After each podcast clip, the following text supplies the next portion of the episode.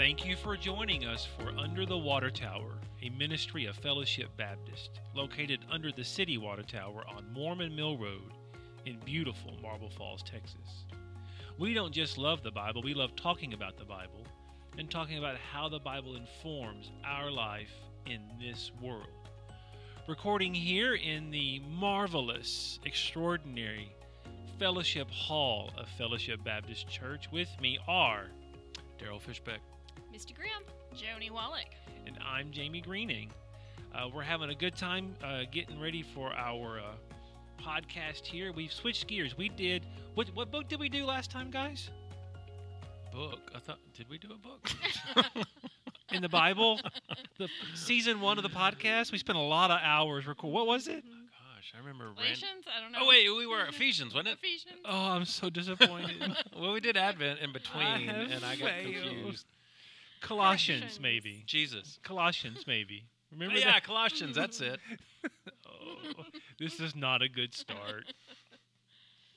So we did New Testament last time, and uh, actually, if you haven't had a chance to listen to the Colossians podcast, you should spend the next 15 hours doing nothing but that. Uh, we have every stray thought that we ever had on the book of Colossians recorded, uh, pretty much during the, I would say the the height of the pandemic. I would say at this point. Of course, we don't know what's coming down next, I was going to say during the greatest unknowns, but I, I don't think we know any more now than we did back then. So. We could be in the height. I don't know. I'm hoping because I've got a vacation planned in September. Mm. I've already bought tickets. That might almost, be the height. We've almost come up to a year. March will be Yeah. a year. Isn't that I crazy? think today, something I heard something on the radio to like today or this week was when in China they they started shutting down Okay. because it had Yeah. just gone there. So It's. I think we're at the first case in the United States was last week, Mm. a year ago last week. Mm. But I believe it was the highest we recorded um, season one of the podcast. Just thinking, how can we get Bible discussion and Bible thought out there for anybody who might be saying, "I can't go to church and there's nothing to do," and they- which that's that's kind of like me every day. Uh, but if you can listen to the podcast, so we did that and it was fun, and we decided to come back and do it again. But we're not going to do New Testament. We're going to do some Old Testament. In fact, what I the I don't know if it's going to be the sticking title, but what I have loosely called weird Moses stories. and if you've ever studied the life of Moses, you'll know that there are considerably high number of weird Moses story. The first one we're going to start with, you may say, "Well, that's not that weird," except it really is. Daryl has agreed to um, read the story for us to read the text. Exodus two, uh, one through ten. get my James Earl Jones voice here. Moses.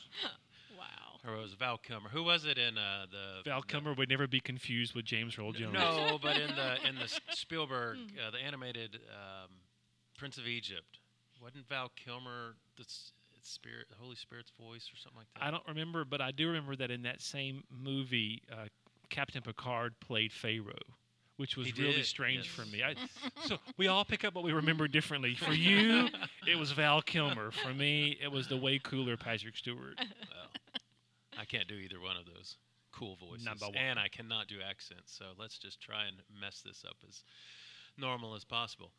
Uh, Exodus 2, verses 1 through 10. Now a man from the house of Levi went and took as his wife a Levite woman. The woman conceived and bore a son, and when she saw that he this the, I circled this for later, but saw he was a fine child, she hid him three Look at that boy. He's so fine. That's what they used to say to me when I walked on the beach. When verse three, No I'm. I'm not going to touch that one. Just dead air. Just moving dead air. on. Crickets.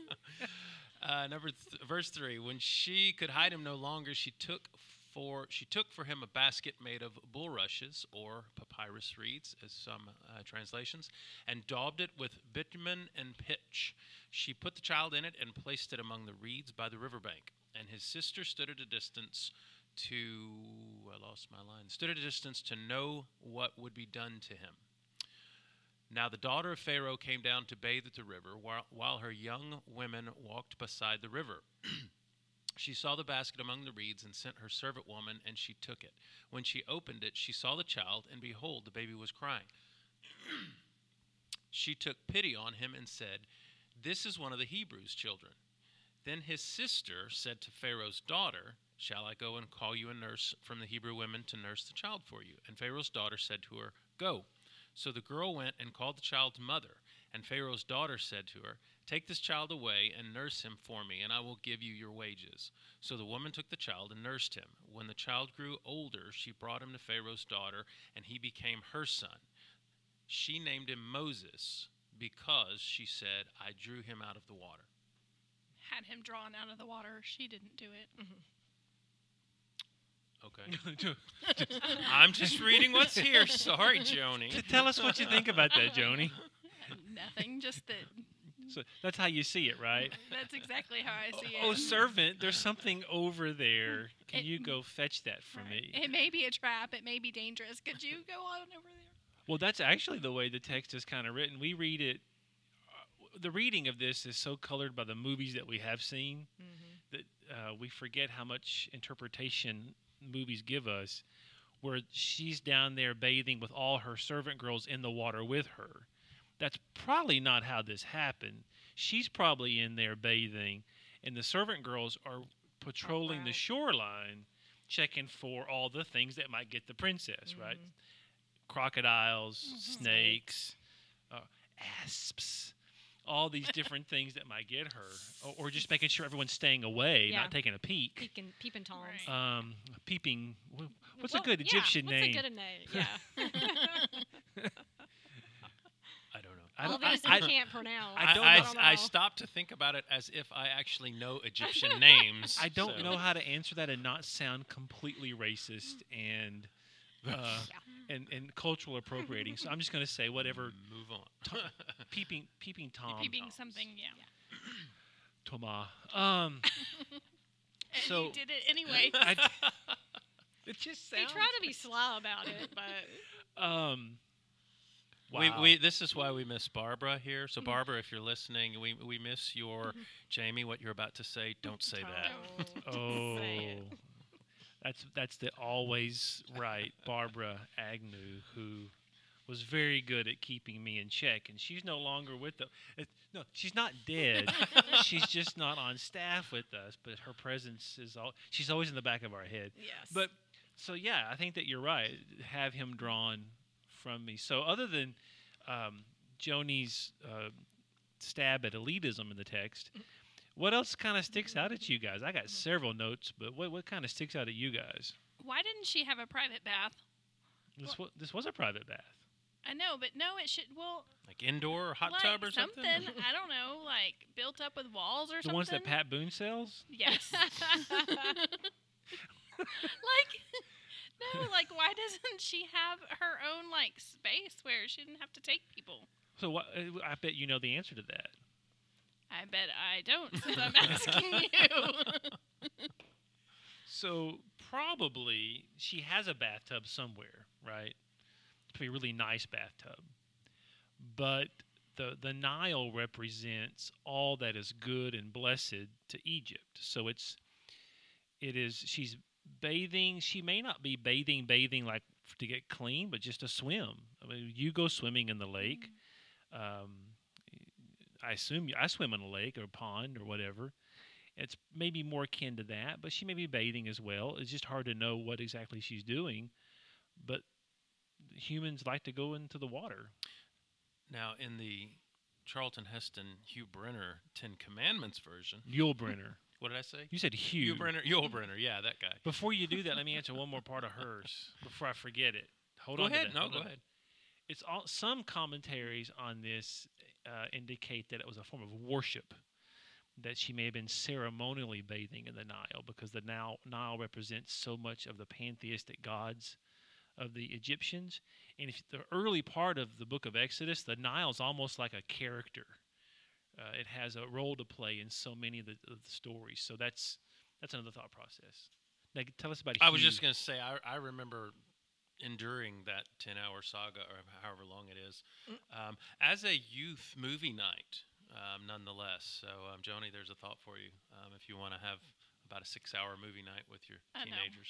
Teenagers. Um, that there, they the, the the set they built had like these columns wherever she was bathing or whatever. It was kind of semi-private with curtains and things like that. So who knows? There you go. I'm Which- thinking like um, Hot Springs, Arkansas. You know where they had the. I mean, like I don't think there are any Egyptians there. So, probably not, but I'm just thinking like the. Hot spring. So so she we're gonna go over to Memphis for the weekend, which That's but odd enough works as well in ancient Egypt. um.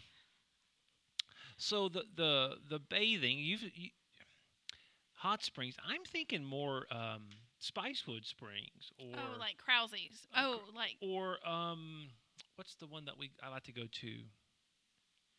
Isn't there one in Lampasas? Not the one. Uh, Well, that oh that one would be good that too. one- yeah. that one smells oh, it does. Does Sulfur. sulfur. Yeah, Oh, and it turns your jewelry different colors. Well, And the do youth complain the entire time. Note to self: the only redeeming thing are the ices on the way home. Just saying. Speaking from experience. So just get the are we? ices and skip the Just swimming. get the ices. Yeah. What's the one over there just outside of Lakeway before you get over there? Are Oh, you not talking about Krause? No, no, no, no. You ju- it's I can't think of it. I've, love it. I've been down. It's very crowded though. Oh, though. oh, oh, oh, the um, you got to go the back way like you're going to Dripping Springs. That's exactly Uh, right. you Oh, know- Hamilton Pool. Hamilton That's Pool. it, Hamilton Pool. But that's not a spring. I didn't say it was a I'm spring. just But telling the- you. You invented the spring. There's no spring. This is the Nile flipping river. Well, okay. okay, so backing up a little bit.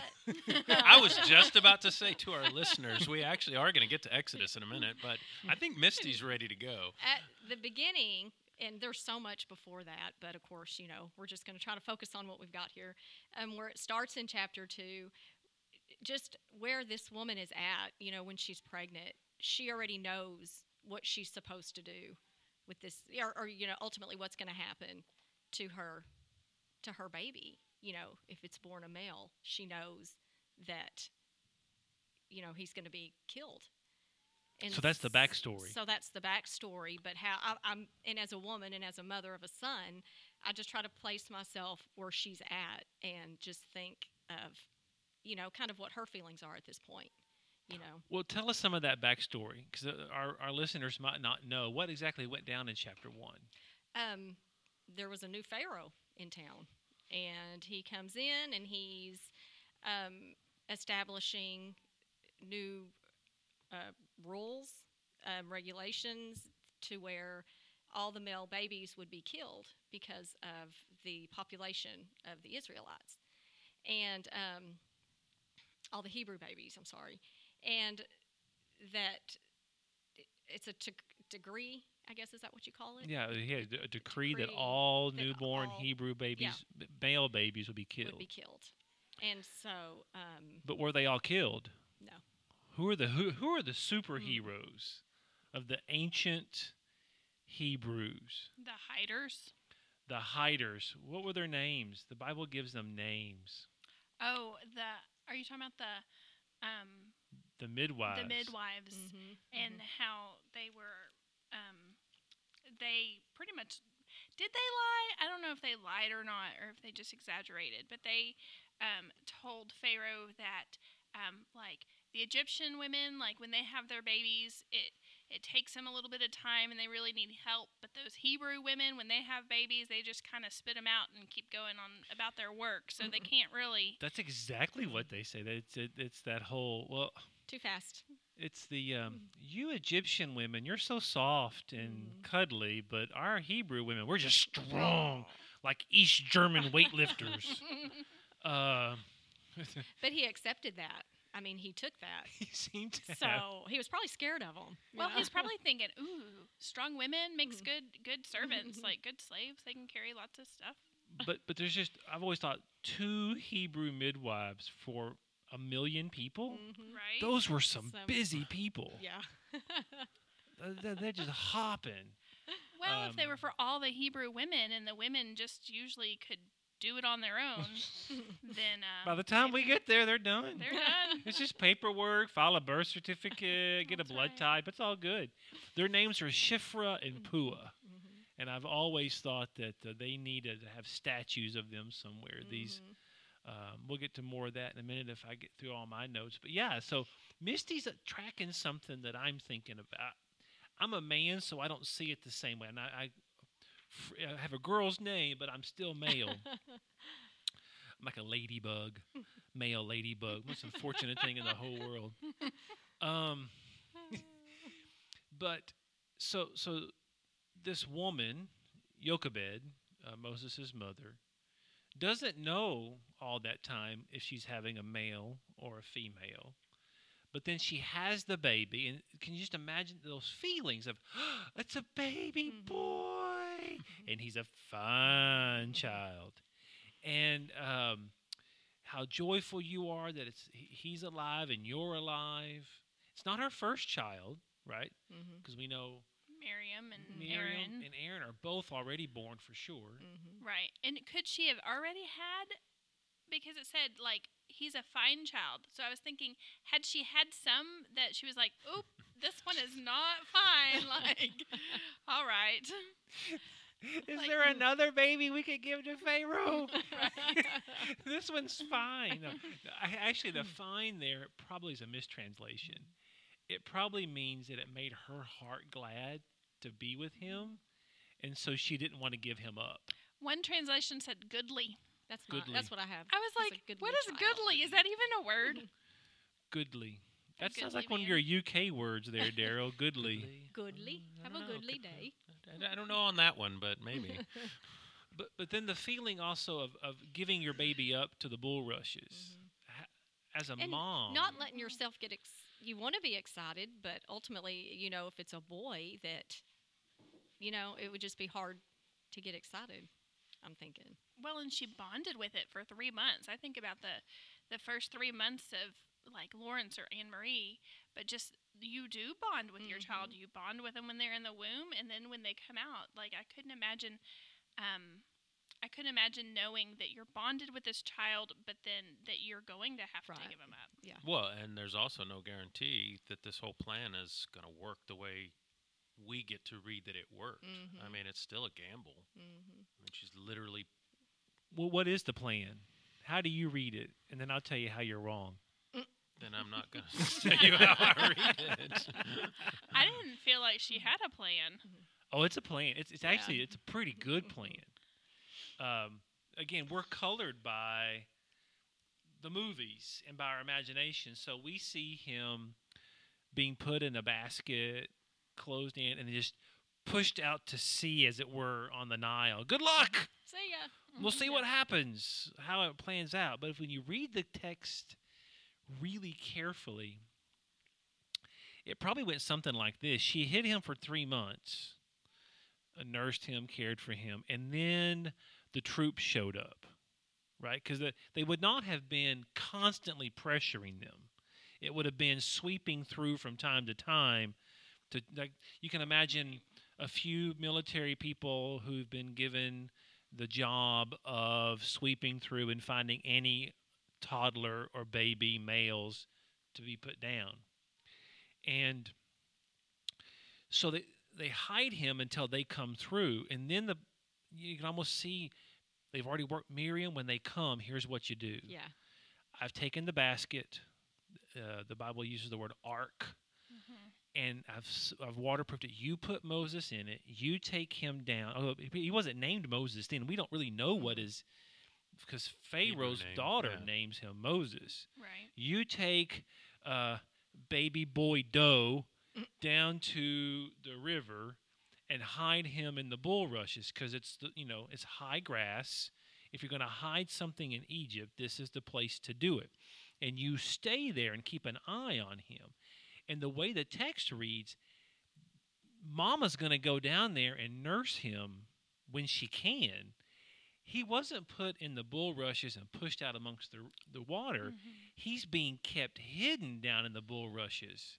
And Mama still goes down there when she can to feed him, to care for him. Miriam is on constant lookout, watching him to see what's going on with him.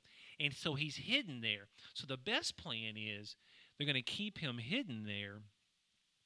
And then when the troops leave and they get the all clear, you go bring baby boy Doe back into the home. It's just kind of like the Anne Frank hiding room, right? Where you you hide them while the danger's there, and then when, the, when they're gone, you bring him back in. The problem is the surprise twist. The plan goes awry when Pharaoh's daughter comes down to swim and sees the basket. And it's like, oh snap! The plan. We don't. We read it like that was the best possible course of action. Uh, the way you're describing it, I don't know that I've ever thought of it quite like that. Does make more sense because even if it were a plan the other way, it's still a Hebrew baby. I would almost assume that if Pharaoh's daughter would find it, that she would put it to death. Absolutely. You have no reason to believe you're going to find a sympathetic ear Yeah. with Pharaoh's daughter. So the plan is just to hide him there because that's where you.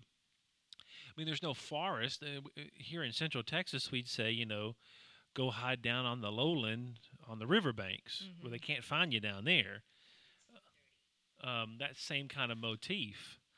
Um, so that's what I think happened. That that actually makes more sense. So I think that Jochebed and Amram had a plan, but their plan went awry, uh, as it were. So, um, was putting him in the basket a sign of her faith or a sign of her failing faith? Was was she afraid of the people coming in? So, like, her faith was failing, or was she faithful and so she did that? It's never a failing of faith to take appropriate action to safeguard life and protect people. Um, yeah, that- I, ju- I- yeah, my first thought was I don't know that I'm even reading faith into it as much as a mom being a good mom more than Out anything. of necessity, Yeah. after fi- Survival fight or and flight. yeah. we've already invoked Anne Frank once, but if you're going to talk that situation, um, when the Nazis show up, it's not faithless to hide the Jew and the. Mhm. It's doing what you're supposed to do to protect human life, um, and that's more what you know. And in that situation, uh, Shifra and Pua are perfectly within their rights to to lie. You lie to oppressors. Mhm. You lie to evil people to protect life because you know that's what Rahab Yeah. does That's later. exactly what I was Yeah. thinking of. Um, so, so Misty, you've got this mama thing going on. Any more juice there for you? I'm just thinking about Miriam and how old. I mean, I know kids back then they had a lot of responsibilities when they were little bitty, and so it just makes me wonder how old she probably was at this point. You think she was eight or nine? You think she was five or six?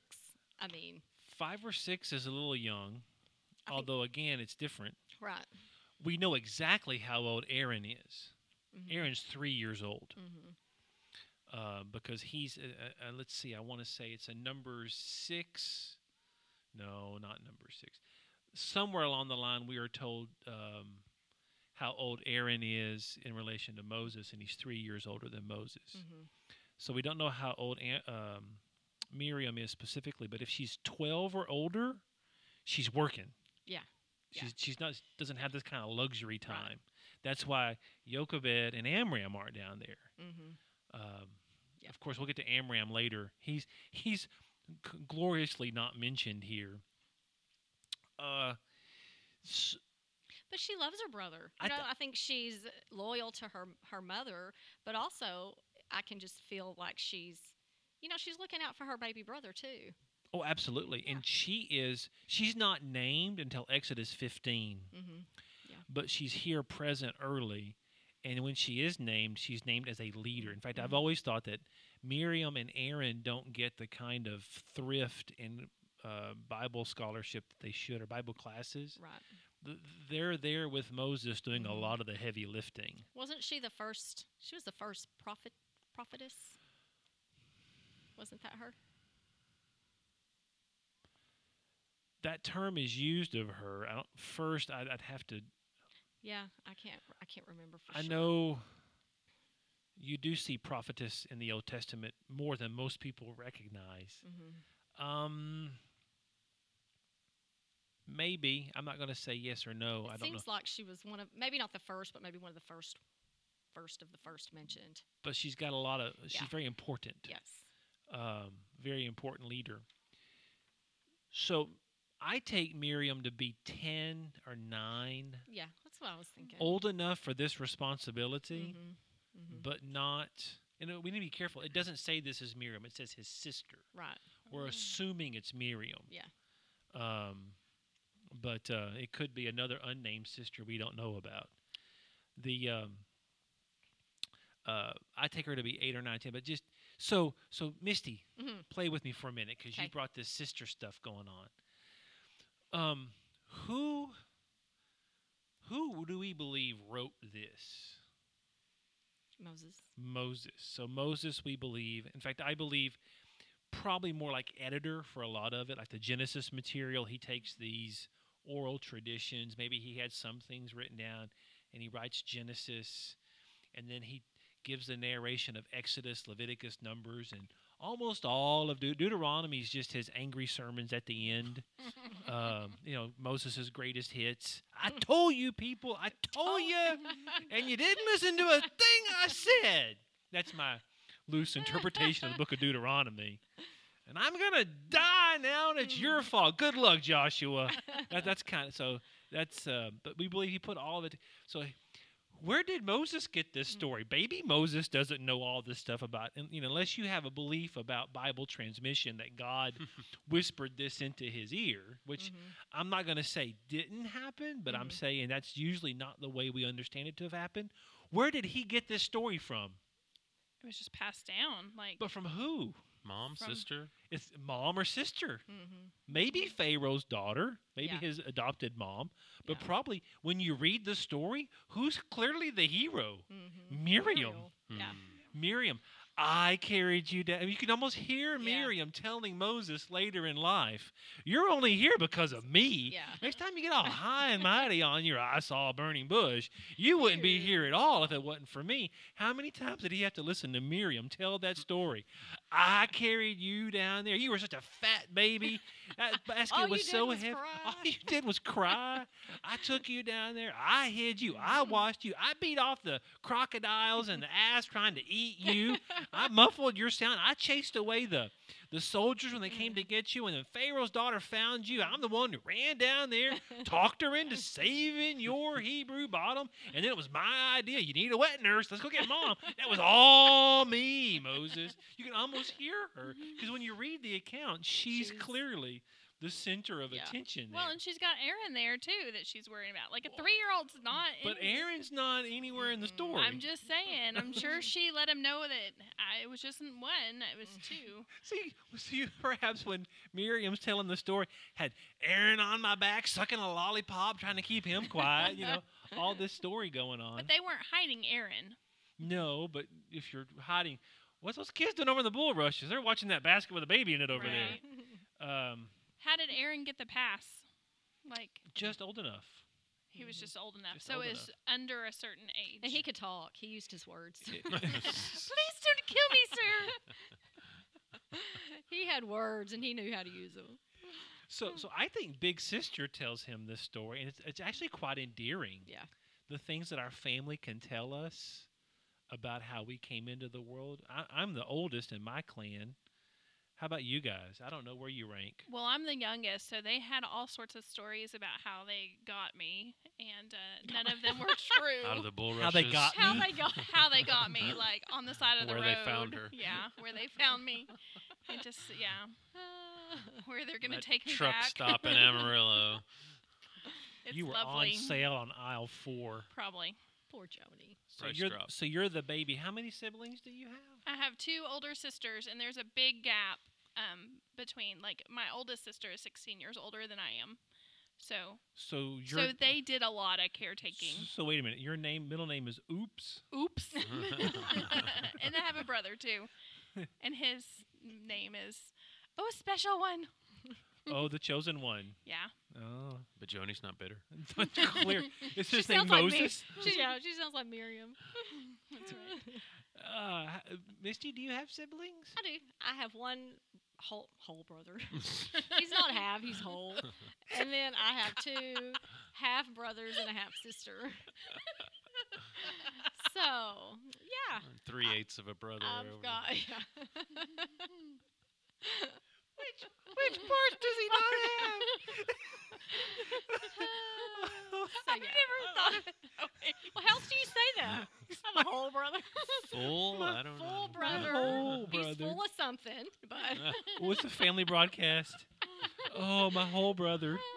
My whole brother, two half brothers and a half I'm sure he'd be glad to, to know that you think of him that way. And I he know- knows. I know love him. I know Fishbeck has a brother, at least I have one. one brother, older, seven years older. Is, is he as smart as you are? oh, he's much smarter. Does he tell stories about when you were a I'm kid? sure he would. I think he got to college as quick as he could. Uh, I think I I uh, w- I um, got on his nerves quite a bit. I believe. That's what you're supposed to do. That's, that's Now, right. take that feeling all three of you brought into this.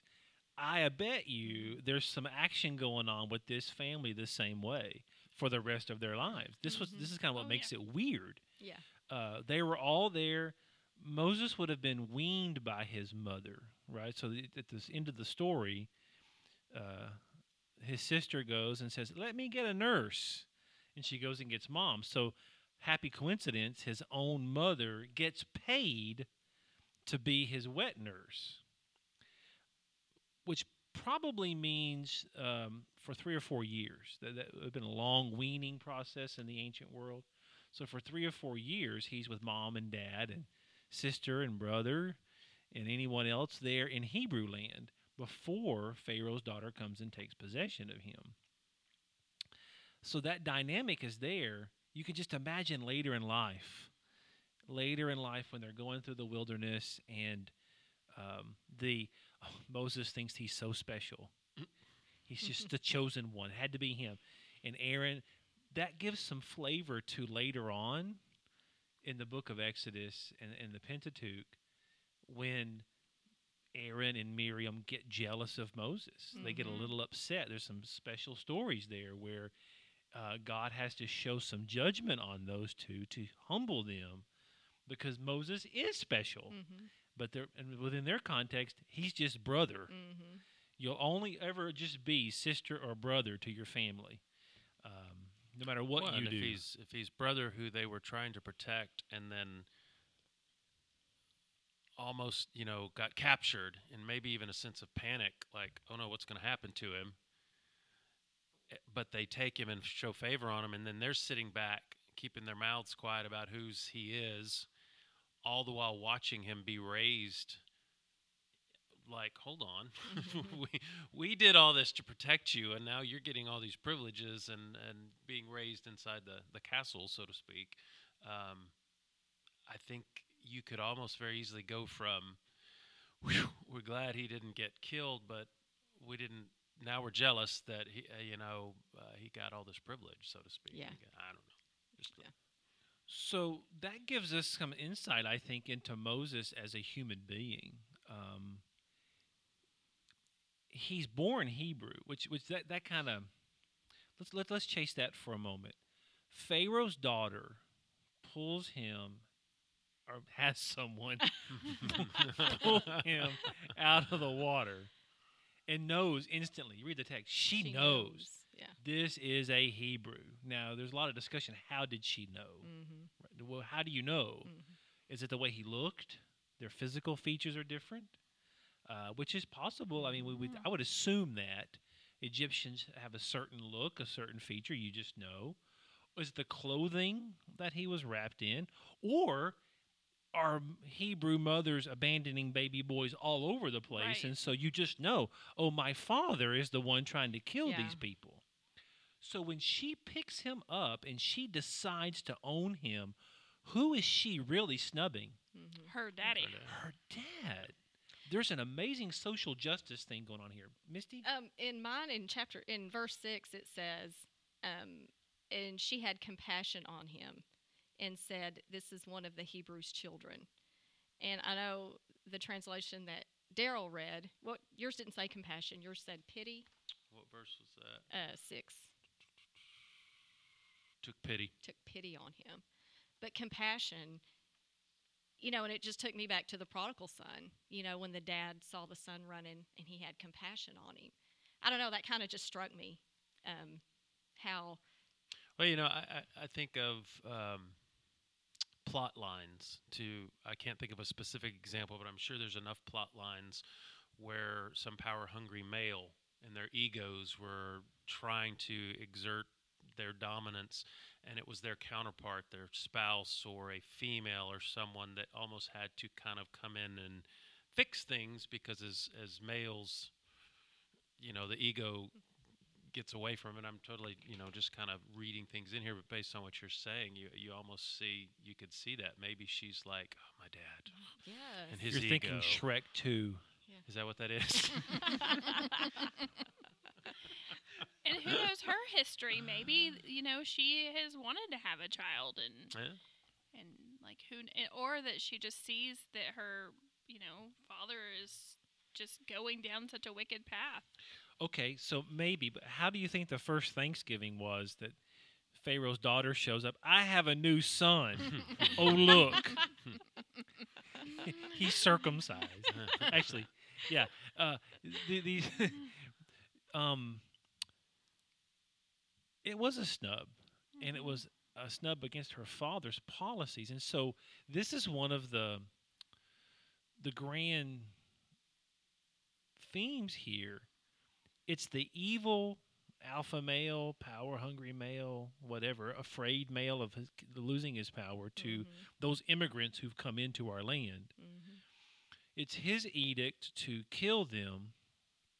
He's evil, but all these women are the ones who are saving life. The Shifra, Pua, his mother, his Jochebed, his sister Miriam, and Pharaoh's daughter, uh, and also Pharaoh's uh, women, female assistants. They they help. Mhm. They could have done him in as well. So you have this. All these women are responsible for preserving the life of Moses against what the the man is trying to do. It's almost a feminist. If I were a feminist theologian, which I'm not, but there's a powerful message in here about um, the role that women play in a, in accomplishing the will of God against what it is men are trying yeah. to do to hinder the will of God. Mhm.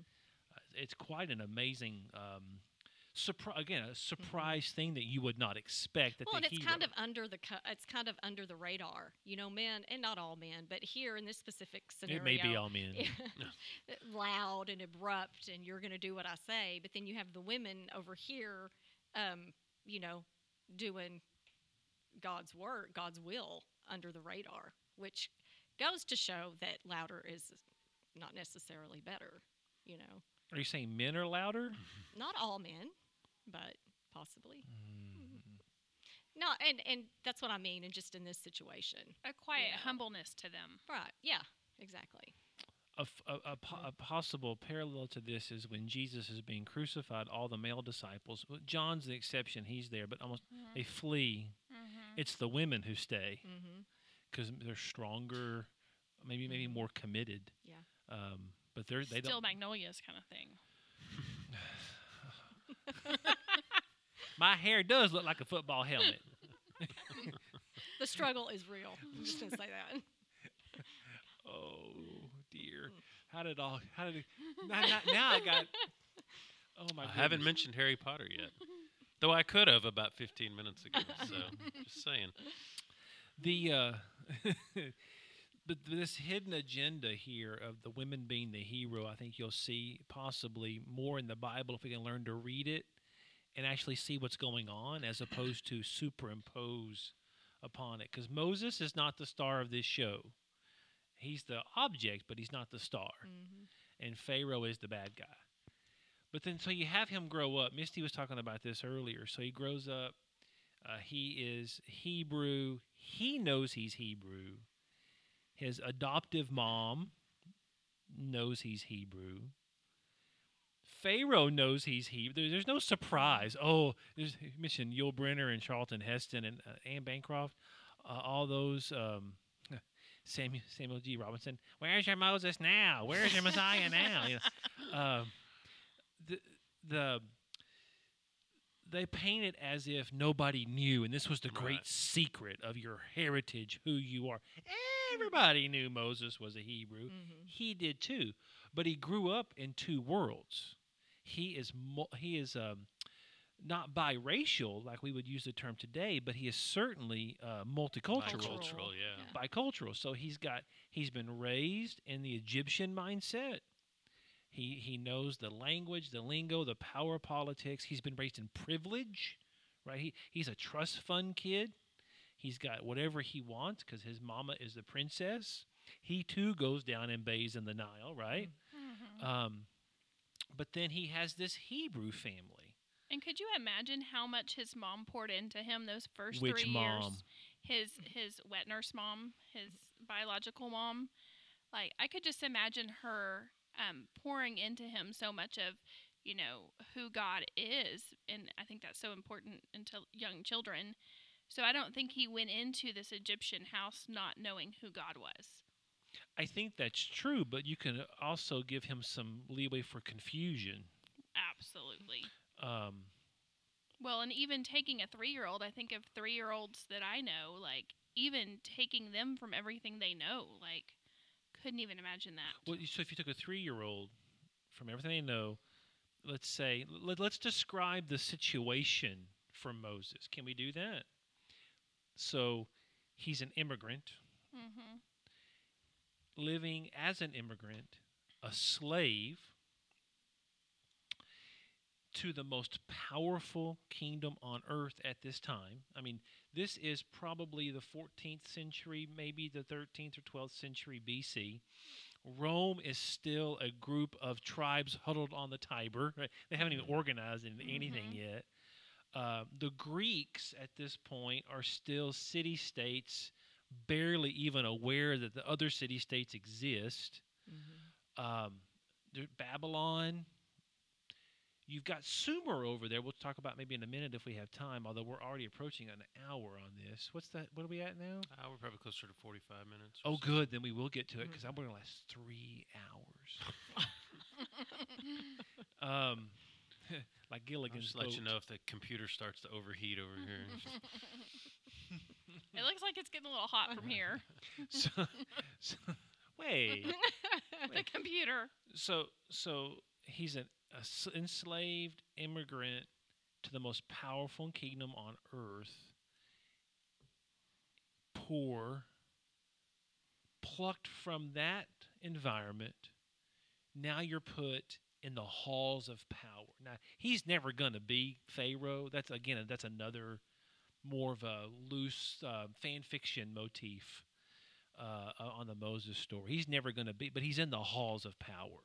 He's like um, the Kennedy kid you never heard of, right? He's still there. He's listening, privileged, um, has every advantage, everything in his life. Yet he knows he doesn't belong. He's he's a child of two worlds, but at home in neither. Um, so if we were going to do this today, um, I did this work in my head. Uh, you guys play with this. So now we have, let's take uh, someone coming uh, across the border, across the Rio Grande. Mm-hmm. Can you see Mama putting him on a boat, pushing him across the river to the other side? It's not that big of a jump. That's not far fetched. Someone grabs him on the other side uh, and takes him in. He stays for three years with family on that side, learns a, a, a- Latin American culture, uh, learns the language, has an identity there, understands his racial, and can see in the mirror, I look like these people. Then at three, perhaps something happens and he's adopted. Uh, or brought into, let's say, let's pick uh, a celebrity comes by, some well-meaning Hollywood Angelina do-gooder. Jolie. Angelina Jolie Yeah. with one more project, right? Comes in. No husband. No, why? Did Why? I was just throwing a name out say there. I think loud? Misty. Uh, I'm not gonna mess with this too much, but the idea of a just in woman, case she might be listening to our podcast. It could happen. Angie, if you're listening, for. Daryl just cast you bathing No, naked I down by the river. Not. I just said a name. I'm just saying. I- was thinking a male Hollywood do-gooder, but Angelina works. Comes in, takes him, brings her. Now he has everything, but uh, he grows up with privilege and education. But when he becomes, you know, adult, he begins thinking, "Who am I?" Mm-hmm. and he he knows, you know, I was at Nuevo Laredo, and then I came across. He knows all. that. It's not it's a secret, but putting the pieces together, that to me gives a lot of insight. Why one of the first adult stories we see of uh, Moses when he adult stories not the word I wanted to use. Uh, of Stories of him as of, an adult of him as an adult is the murdering the Egyptian. Mm-hmm. He's confused. He doesn't know what his place is. He Yeah. knows he has privilege, he has power. And so uh, I think he never fit in with the Hebrews either, Mm-hmm. which is why he always saw them as other in his relationship with God. Yeah. Uh, these aren't my people, he would tell God. They're your, Your people. people. yeah. which every pastor knows that feeling. They're not mine. They're You can yours. have Do 'em. something with them. Would you just open up the ground and swallow them? That'd be good. You did that for Moses. Could you pull that one off from me? Just, and I'll tell you right where to crack the ground. But though. not here. We're Not not, here. referencing not our, our church here. Uh, our church is wonderful. I mean, um, so Moses is the child of both worlds, and I think uh, there may be some. What worlds do we live in, right? Mm-hmm. Lots of them. What worlds do you live in? You balance these worlds. Which ones? Um, I remember at one time where I was going to church in one community and I was teaching in another community, and then my children, we were raising them in another community. And then we had um, a party at the house, and all of these people from these different worlds all came together, and we realized, like, oh, we have our feet, like, in all of these different worlds. And um, it was really eye opening. And so now we're kind of in one world, but Did you feel like you had to choose between those worlds? I I actually did. It was just it was too hard because like in this one world I was mom, in this one world I was, you know, Sunday school teacher, in this one world I was a teacher and um yeah, it was just a lot. Mm-hmm. So, Well, yeah, I was talking. I was talking to one of one of my kids the other day, and uh, she was talking about going from high school to college, and successful and all the things she did, but just got to college and just felt so out of place and like I don't know who I am. I'm doing what everyone told me to do, all the external things, but I don't know who I am per se and and you I think in life even we find ourselves in certain um, uh, social cultures even trying to fit into either a career or a job or a, an environment even um, and then still well who am I Wh- what's my identity yeah I know I'm this family or I'm this whatever but um, what are my values what where do I belong and I th- a lot of it, I think, comes. Of course, you know me. I turn everything into a devotional type thing, but it all comes down to your heart. You know, Preach. where where are you in your heart? You know, um, our covenant with the Lord. You know, that's a promise and an agreement with Him. And when we, you know, when He saves us, we're saying that we're going to give you all of us. But then, you know, and I can only speak for myself when I say, you know, I still wanted to keep part of my here, Lord. I'm, you can have all of me, do what you want, but yet I'm still, you know, part of my heart's here, and then my mind's over here, and you know, you get to a point you just have to say, I can't, I can't live in two worlds. And the scripture talks about, you know, that you have to have it, uh, the eye of the, what is it, the camel? You can't fit the eye. camel the- can't go through the eye of a needle Yeah, thank you. I knew it. I It's just easier for a it. rich man to go through the Yeah, eye of a. you know, and he camel. wanted to, yeah, you know that one. But follow us for more scripture you get it, you know. expertise. It's it's a it's a, that way when you go home cuz I know you talk about being here and then you go home to Coleman and it probably feels like yes, different and it's a- worlds. It's a lot of that. You just have to have if you know who you are in Christ, you have to be rooted in in him first and search him out and you can't know who you are until you know who he is. And then being that person wherever you go, not switching to be Misty here and then I'm Misty over here and then Misty at church. You know, I strive hard to be who I am wherever I am. And I think for me that's that's kind of what you're talking about. Well, push push it just a little further because I, I- think you're tracking where my mind went as well with this, and that's the scripture talks about how we are citizens not of this world but of heaven. So Mhm. we literally are like Moses. We have a foot in two worlds. We live here, but our heart is somewhere else with our Mhm. people. Now, what I find interesting about Moses is I think that he was really never able to choose Right.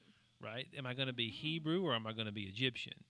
And the result is, for 40 years, he was neither. Mm-hmm. Mhm. He was driven into exile where he lived amongst people that were not his, at all. So he had a third world that he's living in. So you get these ideas of we are called to to live in these two worlds because we have to bridge the gap. And that's what Moses could do Mm-hmm. later in And life. he had help. God offered him the help that he needed. He Absolutely. gave him the people and the you know circumstances and, and all those things. He didn't just say, "Here, I want you to do this. Go, you know, figure it out." He gave him everything he needed to be successful, that he needed to be to be successful in what God had called him to do. and that started here in this moment. He was Mhm. preparing him from the beginning, because when it came time to stand up to Pharaoh and say, "Let my people go," even though Pharaoh wouldn't let him go, wouldn't listen, wouldn't wouldn't, he still was comfortable in those halls. Mm-hmm. He knew where to go. Mm-hmm. He knew what to say, and he had an audience. Mm-hmm. Um, you kind of get a feeling that he had a unique entree into that world that maybe some other leader from the Hebrews would not have been given. Right. He had favor. God Uh, showed him favor with these um, people. So that, that that's that's one thing that I think we uh, I, I always think of um, Moses is kind of like Spock from Star Trek, right? He's half human, half Vulcan, right? This is who Moses is. He's got these two worlds that he lives in um, that that both have meaning for him. Uh, his leadership capa- capabilities later on, though they come from God, you know he learned how to do a lot of that Mm-hmm. um, in, in in the education Mhm. process of Egypt. Mm-hmm. So, what else are you guys tracking on here? I got several things to spend our other two and a half hours with.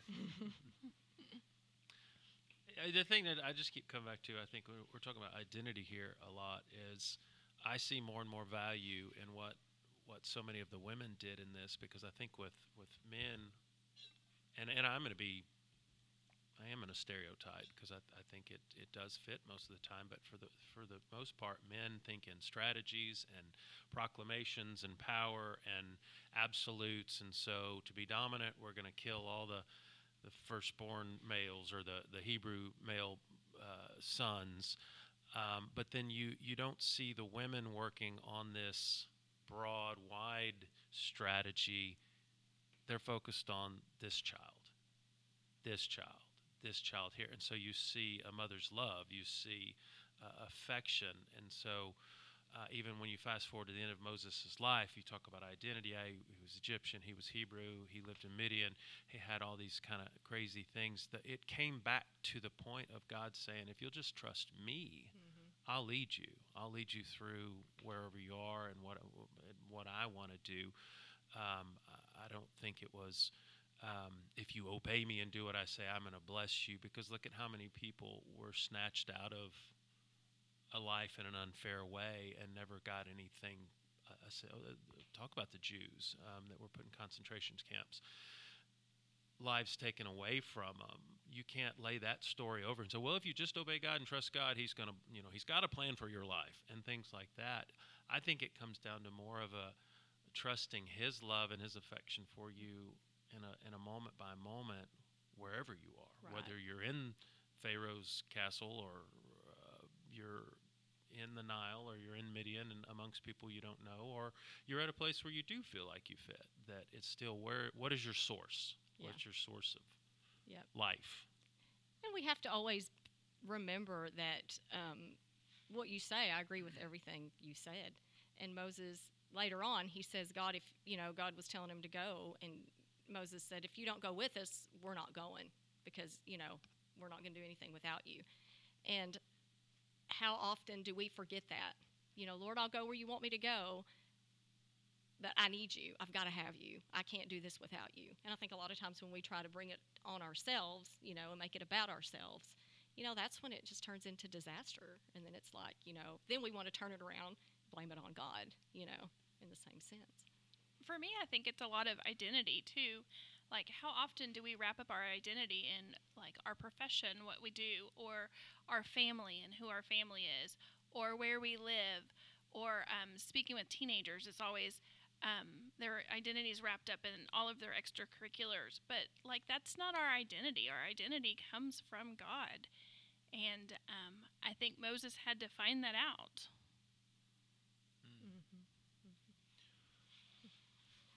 Identity is often connected to a name, especially in the Bible. Um, I was complaining to my mother this week about my name. I even already complained about it once in this podcast about it's a girl's name, and she said to me, she says, "Well, you you just look like a Jamie." I'm like, "Well, what does that mean?" I, I didn't look like a Jamie till you named me this unfortunate thing, and that gets me. What was Moses' naming situation? Uh, You you said, Joni, I'm looking at you because you pointed this the very first thing. He was named Moses because what? Because that's what Pharaoh's daughter said. I pulled you out of the water. So the word Moses is connected etymologically to the verb of to draw out of the water. Mhm. It's a, he- it's not a Hebrewism, it's it's a Egyptian. Mhm. um, called you Moses. Now, that's his identity. His name is Egyptian. Now, one of my favorite word plays, and I can't prove it completely, but they, we don't really know for sure who the Pharaoh of the Exodus is, but the leading candidate is one of the Ramesses, right? Um, that's who it is, and that's who Yul Brynner plays, by the way, in the famous movie. Ramesses, which is actually the same name as Moses. You can see it. M A S E S is the same verbal root as M O S E S, but you have in front of that name R A, Ra, which is Amun Ra, the Egyptian god uh, of uh, the sun god uh, that they believe you know was born every day in the east and died every night in the sunset and um, uh, was one of the high pan- uh, the- uh, gods in their pantheon. So you get this battle, literally battle royale between Moses and Ramesses. If this is the same Pharaoh, one is speaking for Yahweh. So may- maybe we could say that um, Moses' name be Yah Moses against Ra Moses. And it really is. The, the, the battle is between the two men, but it's actually between the gods. All the plagues that God will unleash on Egypt are attacks on the different deities that the Egyptians worshipped, starting with the Nile itself. Um, so our identity is wrapped up in our name. So I know you have a name, Misty, Daryl. I got these names. But what other name do we carry that wraps up into our identity? I carry Mama. Mama. Well, when they want something, it's Mama. when they're upset, it's Mom. How about when they're affection? Is it mommy? It, it's uh, it's Mama. Mom. Yeah, it's it's It's all in the tone. it's all in the tone. My- Teenagers have lots of tones. No. so many. my children can turn my wife's emotions, mindset, mentality with just that word. she can be angry and upset, and they go, "Mama," and that's it. That's it.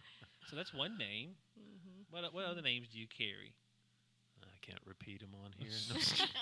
How about Pastor Daryl? You're, you're Pastor Daryl. Does that, that that name have any meaning for you? yeah, I think it does. Um, feels um, uh, responsible is not the right word. It, it feels um, endearing, like um, people are allowing you to shepherd them, so to speak, in in a, in a weird way. Like there's, it, it doesn't. You talk about reverend or things, you know, formal theological, ministerial, minister even uh, ordained minister. They're so cold, but Mm. pastor Fields more. Brother Daryl. Right. Pastor feels more Mother, brother, Daryl. shepherding and. Uh, not many people get that joke anymore. I know. Because we're, we're, old. we're old Gen Xers here. S- um, Misty, you got Mama, got Pastor. What, what? I call you Sierra Miss, but that's different. Um, I don't. Wife, Wife. daughter. You know. Daughters, actually, you mentioned that. Mhm. Notice this story. All these daughters. So you have um, the daughters are allowed to live. Mhm. Mm-hmm. Then you have um, Miriam as the daughter of Jochebed, uh, and also uh, Jochebed's the daughter of a priest, uh, f- uh, daughter of Levi. They're not labeled priests yet, but they will be Levi. Then you get the daughter of Pharaoh. A lot of daughter action going on in here. And uh, Pharaoh's daughter and Jochebed both wear two titles, daughter and mother. Mother. Hmm. What does what does what does daughter mean to you? Um, I just daughter holds. Uh, my first thoughts just go to daughter of the king, you know, and ultimately thinking of who my father is in heaven is just it's overwhelming, you know. Um, my, my I love my dad, my earthly dad, and um, I just I don't know. I hold it I hold it very dear to my heart, and I take it serious. I take it as a serious thing. Hmm. Identity. I think we all take our identity. Uh, we maybe we should take our identity a little more seriously than we do. I think. Um, what is it? Um, identity. Um, no, personality is cheap, but character is expensive. Is that how that cost everything? Something like that. Sounds Some, some sounds right. I it's think you made it the, up. Rightish. the, the rich, the rich man going through the eye of the camel. right. I knew. I just couldn't get it out. You knew what I was talking about. Oh, I couldn't quite get it Easier for a camel to go to the eye of a needle than a rich man to to enter enter. into the gates. There you go. Yeah. See. We got there the eventually. Yeah. rich man going through the eye of the camel is Camel. much more exciting. Yeah. For more heresy, tune in next week. Get a visual image on that going on in your head. Um, so there's one more I think big picture. There's actually a lot more we could get to. I want we could talk about Sargon of Acadia, but we won't. It's the bigger question. What about the the babies that didn't make it? Because we read this story and it's a happy ending, right? Moses gets to live. How many didn't? And this is one of those great questions of history, because one of the um, quick things that we go to as Christ followers is the story of Jesus with Herod the Great. There's a parallel with that. In fact, Jesus is, and Moses' um, early life are very similar in the sense that a king edicts for them to be killed. Herod the Great has the same thing. All the kids around the Bethlehem area are to be killed. Fun twist. Where does Jesus go to avoid this? He goes to Egypt. He goes to Egypt. so in Egypt, we have the original story here, and we often conflate the two with Herod's uh, genocide that takes place. You may be talking about 10, 15, 20 kids, which is horrible. I, I'm not trying to say that's not, that's Mhm. horrific. One's way Right. too many. Mm-hmm. But with Pharaoh, if you have a million people, which is about it's a good number, I mean, if you take the Bible numbers seriously, a million, give or take a hundred thousand people that you're dealing with, um, you're talking about thousands upon thousands upon thousands of baby boys that didn't make it. What do you tell their mom? Well, you're you're you know, I know your child you thought was special, but he's no Moses. Mm-hmm. Is that what you tell them? Or what about all the women that did maybe do the same thing that Pharaoh's daughter did and hit them, put them out somewhere, and then they left, and in their mind they want to believe that their baby's still alive. You know, they they choose to believe. You know, think that Someone found my Some- baby. yeah. and- Mm. Is that we, we, well? That there's a powerful thought in there that hope, Mm-hmm. even if it's a lost cause kind of hope, Yeah. um, just leave your child out somewhere hoping someone finds him. But then sometimes the unknown is is horrible too. You know, so you've got that side of it. So what's the answer? Did God care about all those other babies too? Absolutely, Can you prove it? God is love. Hmm. Better than that. you don't want the Sunday school answer. I don't, I don't know if this answers the questions being asked here, but I think the thing that starts to make more sense to me is when you look at the life of Jesus and you look at what I believe makes the gospel good news is it's not that Jesus came to show us how to have a successful life, how to, to win, so to speak. He came to show us how to die. And he gave up everything. He gave, you know, he was unjustly uh, accused, unfairly executed. Um, uh, everything that he experienced was the outsider, was the um, uh, the the um, the person that was unfairly treated. Mm-hmm.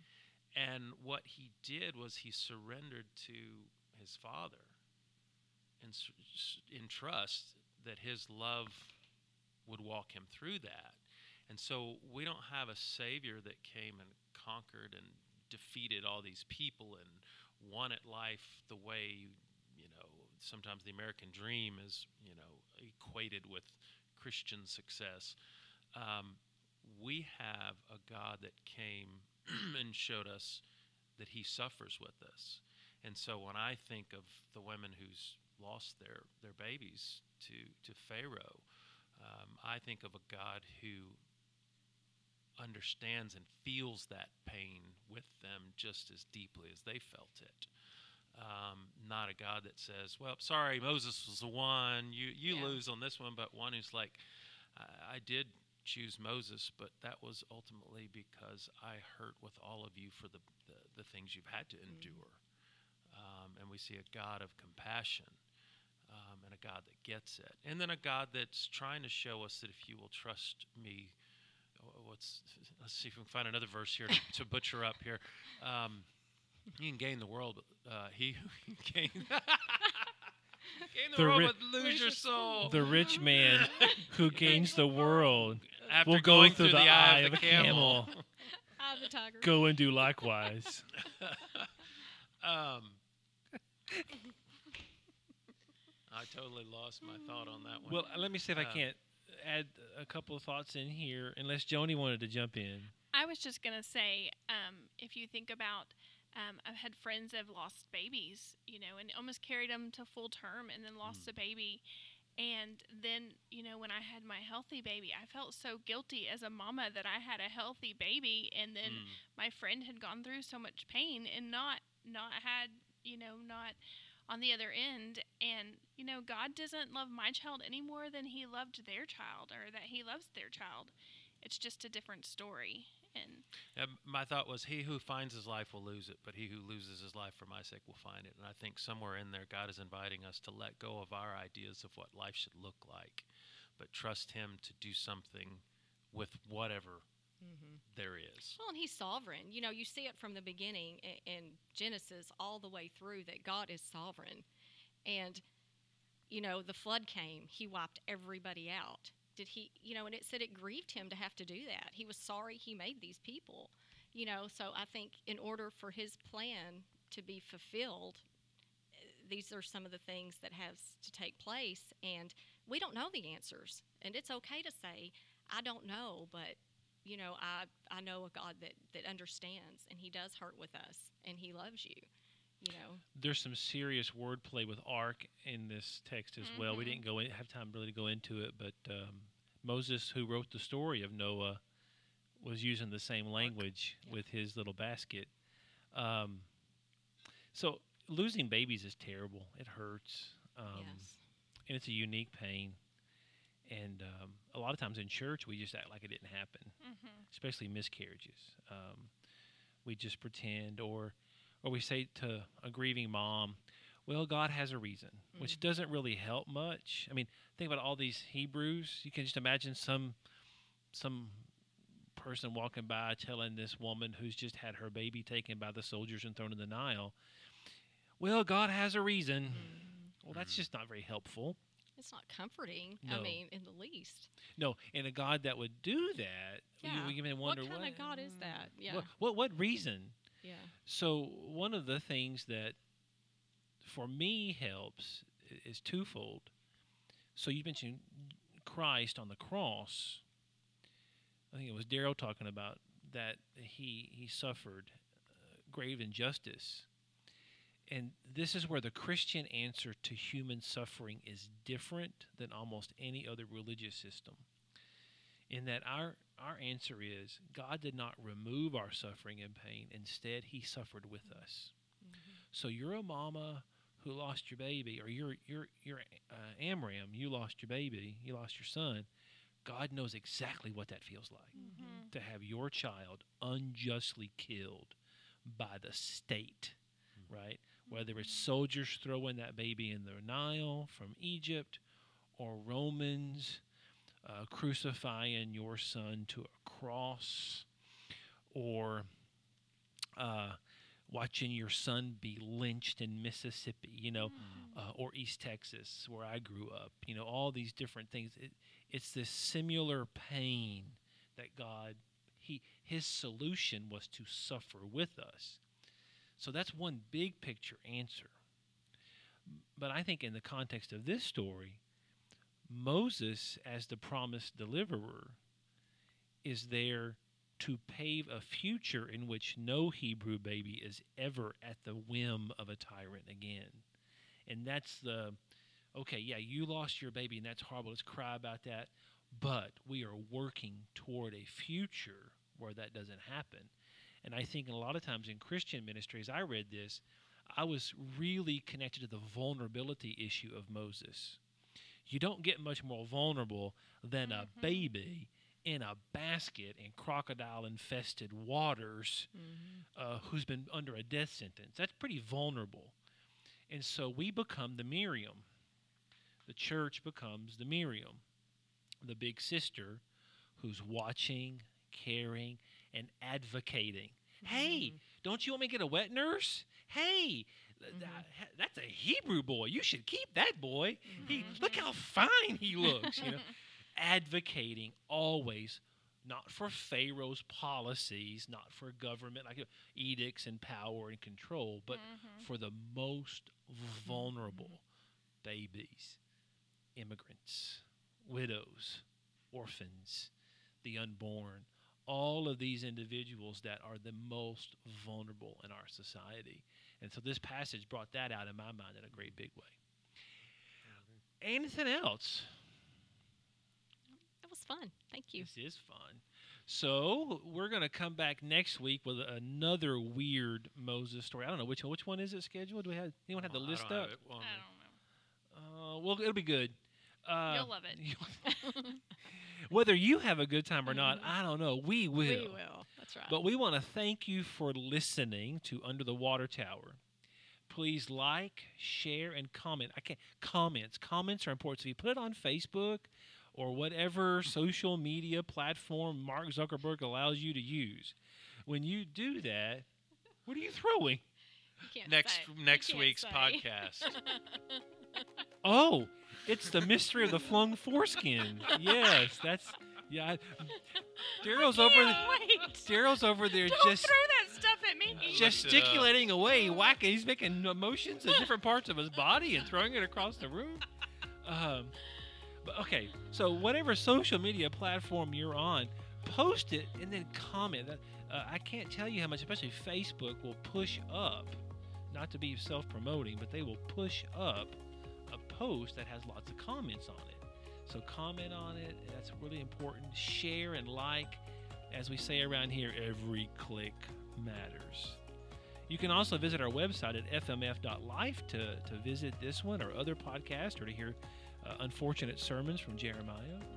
We'll be back next week with Bible Talk from Under the Water Tower. Goodbye. See ya. Bye. Bye. Have a great week.